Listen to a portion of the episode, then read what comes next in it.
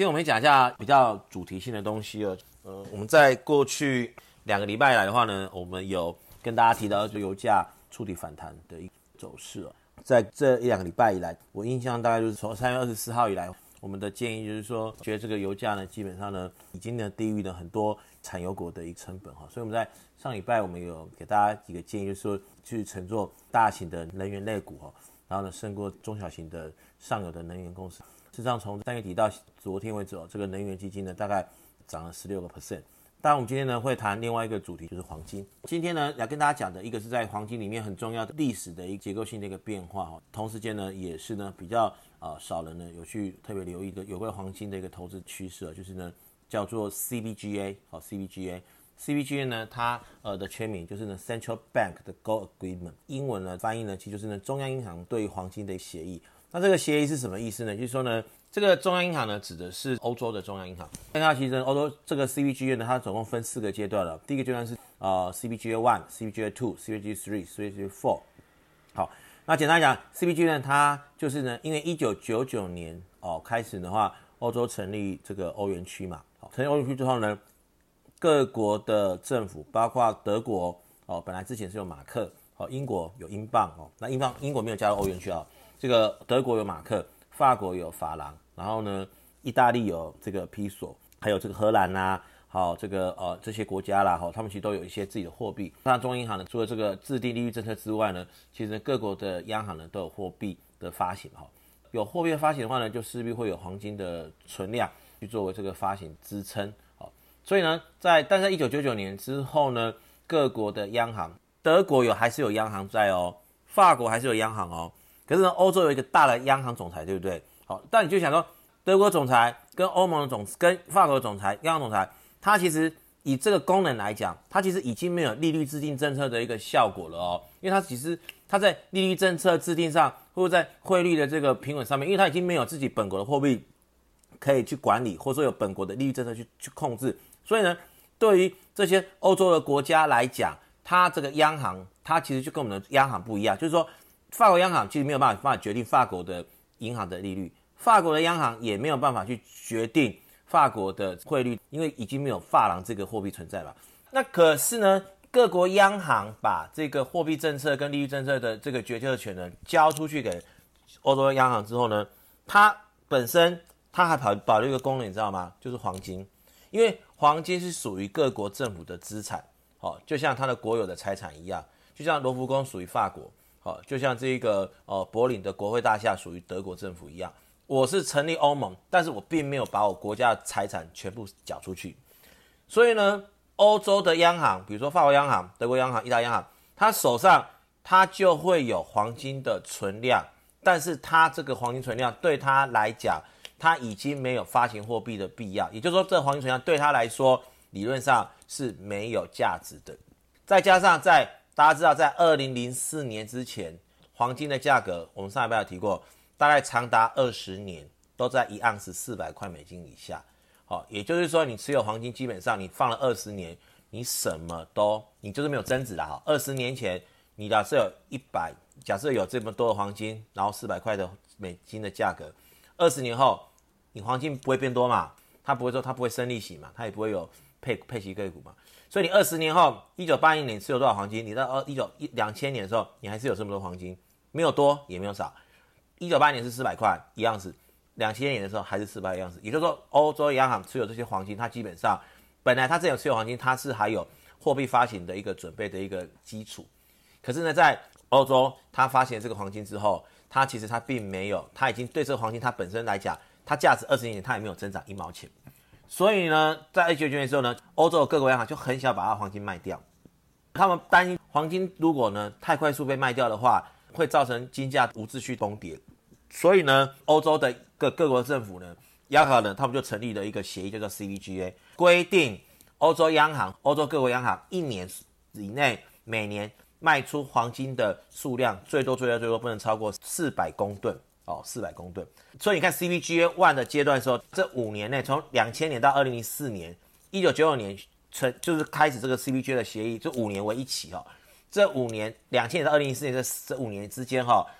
呃，欧洲央行卖黄金的数量大概最多是顶到四百公吨，那少的话呢，也有大概三百九十公吨、三百八十公吨左右。好，那 CBGA Two 呢，就是说呢，好，因为我们就可以提高，因为前面你卖比较少，你后面就可以卖比较多，因为它就是有一个弹性嘛，哈。所以 CPGA Two 呢，它就是呢，呃，宣布就是呢，你可以卖五百公吨每年，所有的欧洲的央行，哈。所以你看到，其实，在 CPGA Two 的时候呢，其实呢，前面的两千零四、零五、零六、零七、零八这四年之间呢。其实欧洲央行的卖金的数量呢，也是每年大概四百公吨左右。但是呢，这中间发生的故事大家就很清楚了。两千年到两千零八年，金价也都是在四百块上下在浮动。可到两千零八年之后，因为 QE 的关系，因为利率开始下降，所以呢，整黄金的价格呢，基本上是往上跳升。哦，也就是说，两千零八年欧洲央行卖的黄金的价格，哎，真的是好，所以他们自己现在觉得说，据说你们二零零八年的时候没有五十块台积电把它卖掉一样。其实呢，你在二零零八年卖掉黄金是四百块，大家现在都知道，现在一千六。好，也就是说呢，基本上你可以算嘛，他们卖了多少了？他们总共这十年内，欧洲的央行哦，从两千年到两千零八年这个九年的时间之内呢，卖出了四千公吨的黄金。四千公吨黄金呢，约当是全世界每年黄金需求量的大概两倍左右。它基本上几乎都是贱价卖出。所以你可以看到说，从二零一八年之后呢，他们开始呢就开始，第一个是黄金也卖得差不多了。然后第二个呢，也就是说呢，他基本上他也认为黄金对他们来讲，基本上他们就是惜售。所以到了二零一九年之后，你可以看到二零一九年、二零一一年、二零二这重开的时候呢，欧洲央行卖黄金的数量，而理论上你看一下想哦，价格越高应该卖越多，对不对？可是他们并不是这样子哦。二零一二年黄金的价格上到一千七哦，然后一四年、一五年、一六年大概都在一千三、一千四以上，其实远高于二零零八年的价格，对不对？可是你看，可能欧洲央行整体来讲，他们还是有很多黄金的，大概有几千几万吨的，就还有上万吨的黄金的数量啊。可是从二零一二年、二零一四年以后，金价其实比二零零八年之前高，可是呢，他们其实再也没有这个卖足他们可规定的售金的上限。CPGA Four 的时候，基本上根本就是欧洲央欧洲的各国央行已经很少卖出黄金的数量了。哦，事实上，这个是他讲他卖出的的部位嘛。如果说其实反过来看的话，其实 CPGA Four 的这个阶段，就从呃二零一五、一六、一七、一八、一九之后，我们大家可以猜测，就是说，或者说哦推测说，欧洲的央行哦，他搞不好对黄金还是站在买方，因为他把黄金只买回来，可是呢，他卖四百块，他买一千六，他啊呆对不对？但是其实他们也翻到说，其实对他们来讲。对一个欧洲的经济的稳定来讲的话，适度的黄金的存量基本上还是有它的必要性的。所以呢，这里面来讲话，其实我讲一个国家就是瑞士哦。瑞士为什么大家觉得它是一个安全的货币呢？因为瑞士呢的黄金储量是全世界排名第三还第四名，好，仅次于美国哦，欧元、欧元区，还有呢，其实还有一个国，还有一个组织持有很大量的黄金，就是 IMF 啊，IMF。因为当年各国在成立 IMF 的时候，他会让 IMF 成立一个，就是大家知道什么特别提款权啊。或者说，IMF 有一些可以说捐助各国的一些资金啊，其实这是各国政府他用捐赠黄金的方式去资助 IMF 这样子，所以 IMF 可以用这个黄金当一个 base 去借钱嘛，那他就等于就是等于说拿这个黄金当一个抵押品去去去借钱这样子。那为什么要讲这个东西呢？因为我们要讲就是说，就整个黄金的架构来讲，从二零零八年之前，我们也可以可以可以想就是说，呃，二零零八年之前每年黄金的需求量、供给量大概约当是呃两千。两千五百公吨左右，其实欧洲央行的这个卖压呢，就占超过四百公吨的一个四百到五百公吨的一个水准，就大概占了超过十到。可是这个卖压呢，在从二零零八年至零九年之后呢，它就消失了，就消失了。所以呢，我们讲就是说，其实整个黄金的价格呢，它能够啊维持在一个相对比较高的一个点位，或者说一个比较稳定的一个位置的时候呢，其实呢，央行的态度是还蛮重要的，哈，因为呃黄金的需求大概有四个，一个是呢就是饰金的需求，比如说你结婚的时候你要。呃，以前我们结婚的时候都要打金项链、金戒指，对不对？现在其实也比较少了，为什么？因为贵了。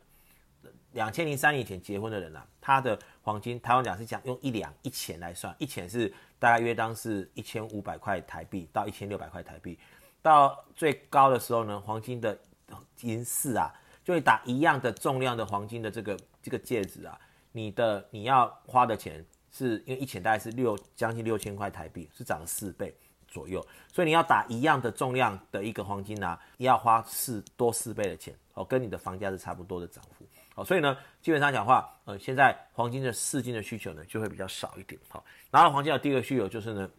这个工业的需求，因为黄金是全世界导电性最好的的这个哦，还有延展性最好的新金属，所以很多的，如果你去看很多这个半导体的一些啊，他们一些接头啊，他们叫做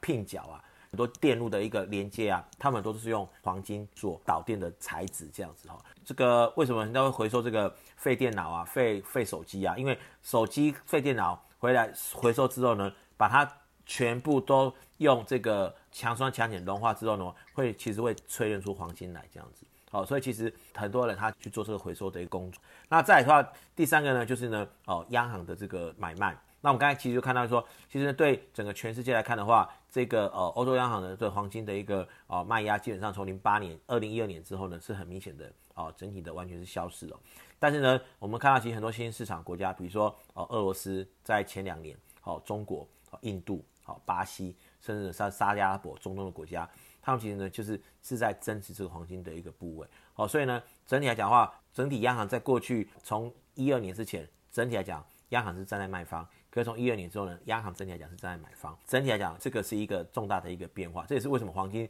会出现比较大的一个涨幅。除了说这个 QE 还有这个低利率的一个环境之外，其实呢，央行的这个态对黄金的买卖的态度的一个转变呢，是很大的一个重点。然后第四个呢，就是呢投资的需求，因为过去几年来讲的话，包括这个黄金的 ETF、GLD 啊，或者这一个黄金正一正二的一些 ETF 的这个 AUM 的大幅的增加。那他们其实都是必要去去买一些黄金来做一个，就是说啊资产的一个，因为你你有可能，因为大家知道你买黄金的 ETF，实际上你理论上是有权利用拿这黄拿这个 ETF 去跟这个发行公司跟他讲说我要换黄金回来，所以基本上他必须要买一定数量的黄金的去做一个，以防有人去跟他换黄金回来这个部分。所以全世界最大黄金的 ETF 是贝莱德，因为贝莱德是美国公司。那其实全世界的黄金大部分都存在两个国家，一个是纽约，一个是伦敦。好，所以大家看那个电影，你会。做很久很久的电影叫《Die Hard》，就是那终极警探哦，他们就是去抢这个，就存在这个纽约存款准备银行底下，它有哦很大量的黄金的一个金库，它很多银行，包括一些自己本身没有能力保护他自己国家黄金的一些银行，他们就是把这个黄金的是放在这个纽约跟伦敦的这个中央银行下面，就是说保护这样子。为什么会讲到这个东西呢？因为我们在过去一段时间呢，我们看到这个黄金的价格呢是出现了啊、蛮大的一个波动。第一个，我们就说黄金的这个价格呢，事实上呢，在过去的这个呃一段时间里面的话呢，它其实跟着股市呢是同步啊下滑的一个情况。在零八年的时候呢，出现过黄金的价格呢跟股市的价格呢是同步下滑情况。但是呢，到到第因为在第一个阶段，我们刚才提过，就是说，当你市场没有流动性的时候，其实呢，投资人包括说央行，包括说主权基金。哦，他们其实是啊、同步呢是去做卖出所有资产的一个，因为他们要的就是 cash 哦。所以呢，在前段时间我们看到呢，整体来讲的话，其实只有个一个货币呢，一个资产呢是比较强势的，就是美元哈。因为大家都只想要呢持有美元的 cash 哈，大家并不想要。所以我们看到，其实，在前一段时间的话，可能比如说过去三月底以前哈，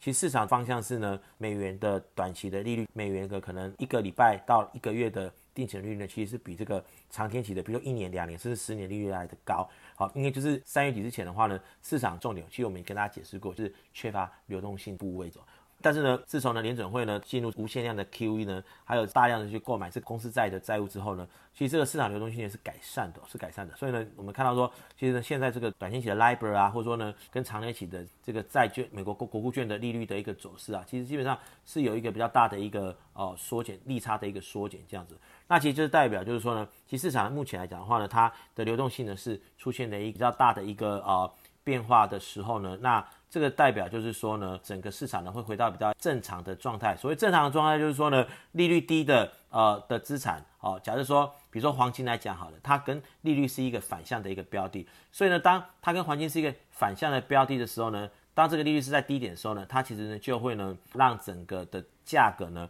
哦会反映在这个低利的状况，所以呢这个黄金的价格呢就比较有机会怎么样？比较有机会出现一个上涨的一个格局这样子哦，在整个的一个哦流动性改善的情况之下呢，市场的资金呢，那同时做一个分配的话呢，它会去往比较有 value 的一个 market 去走哈，所以呢，我们在这边做法的时候呢，我们大概就开始呢会有一些调整哈，就是说我们会开始去第一个先讲大方向，就是说呢，我们会基本上是选股不选市了，就是说会选择相对于这个市场呢强势的一个标的去买进这样子。所以呢，在做整个 market 的表现来看的话呢，我们可能会比较以这个股为主哦。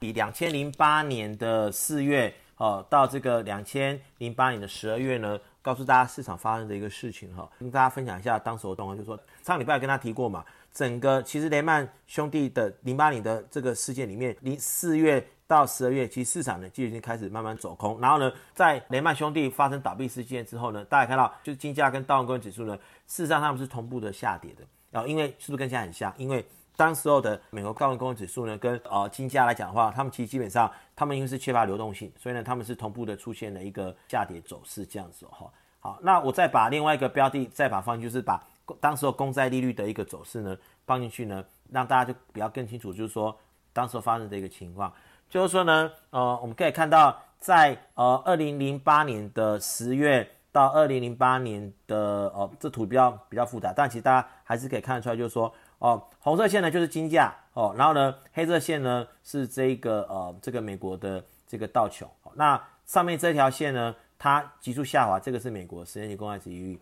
从十月到十月这段时间呢，哦，在美国公债殖利率美国还没有降息之前呢，大家可以看到，其实呢，黄金。跟这个道琼工业指数呢是同步的下滑，因为缺乏流动性。好，可是呢，当这个呃金价跟这个呃当开始美国降息之后呢，大家可以看到，其实呢道琼工业指数呢还在跌，好，但是呢金价已已经怎么样？已经开始出现什么上涨了？好，因为呢我们提过道琼工业指数呢跟经济跟这个利率呢基本上呢它就是一个比较呃比较比较反向的一个一个走势。好，所以呢我们现在回顾来看到现在的状况来讲的话，就是说呢。呃，我们刚才提到，就是说，当联准会对于市场呢的一个走势呢，它已经透过流动性的改善而去呢做一个呃，让流动性的一个呃状况呢出现一个改善之后呢，其实呢，我们大家可以就是说，他们其实呢，他们的走向基本上就是出现了两个阶段，一个阶段就是呢，在这条线以的左边的就是流动性的问题。啊，因为突然雷雷曼倒掉了嘛，所以大家都担心说不知道哪一家会再倒下去啊，对不对？这样果然这个 AIG 也是被接管了。好，然后呢，那时候大家也担心说什么花旗跌到剩两块钱。好，然后呢，这个呃很多银行、很多基金公司也都传出这个可能有有有出现状况的一个情况。好，那在美国降息之后呢，流动性状况改善了之后呢，大家也可以发现说，其实金价呢就率先低波怎么样出现反弹。好，然后呢，但同时间呢，美股呢还是怎么样？相对是比较低档整理的一个状况，所以呢，回过头来我们来看，就是说呢，这个呢就是我们在整个的一个走势里面来讲的话呢，我们就是会比较看到，就是说目前来说的话，可能呢这个金价基本上呢就是有可能开始呢变成回复到我们刚才提到说，当流动性的问题解决之后，市场就应该会做一个比较啊、明确的一走势的一个变化，哈，你要回到一个比较正常的一个轨道。好，那所谓正常轨道就是说，你利率低的东西，好，假设说你是跟低利率是比较有联动的，那你这个标的应该会涨。好，如果说你这个低利率基本上表示说你这个产品呢是比较没有价值的话呢，那你这个标的可能会出现下跌。哈，好，那我们呢就是来看一下金价走势图。我们接着先看一层一层来看哈。我们现在看说这个是这个 Money GLD 呢，它是是黄金现货价的一个价格。大家也看到说，其实呢，以这个形态来看的话呢。它事实上呢，在二月到三月哦，它大家也都清楚嘛，它其实跟股价呢基本上下跌的时候呢，它有一个同样下跌走势。如果我们说把它一样画出一个呃区间的话呢，大家可以看出来说呢，黄金价格呢大概在这个三月二十三号之前的话呢，它基本上是下跌的一个走势哦。但是呢，你看在三十三号流动性的状状况改变之后呢，大家可以看到黄金的价格基本上是开始怎么样出现一个呃反弹的一个走势哈，因为呢利率那么低，呃流动性这么高。基本上呢，它其实都是对金价是一个比较有利的一个形态。这边的话呢，我们看到这个 MACD 的部分啊，它基本上也是一个什么？也是一个呢，哦向上的一个走势这样子哈。所以呢，如果说以这个形态来看的话呢，二零一八年的走势的话呢，如果能够期待它就可以或那个哦重重演的话呢，那我们大概可以预计就是说，哦黄金的一个走势呢，它其实应该是有机会呢，哦先比这一个哦美国股市呢要更快的一个。反弹的一个走势价值，因为说假设呢，我们呢认定就是说，美国的这一个利率跟低利率的政策啊，会有一些效果的话，那应该在零八年的重新的这个历史的重演的话，应该是可以期待的一个情况这样子。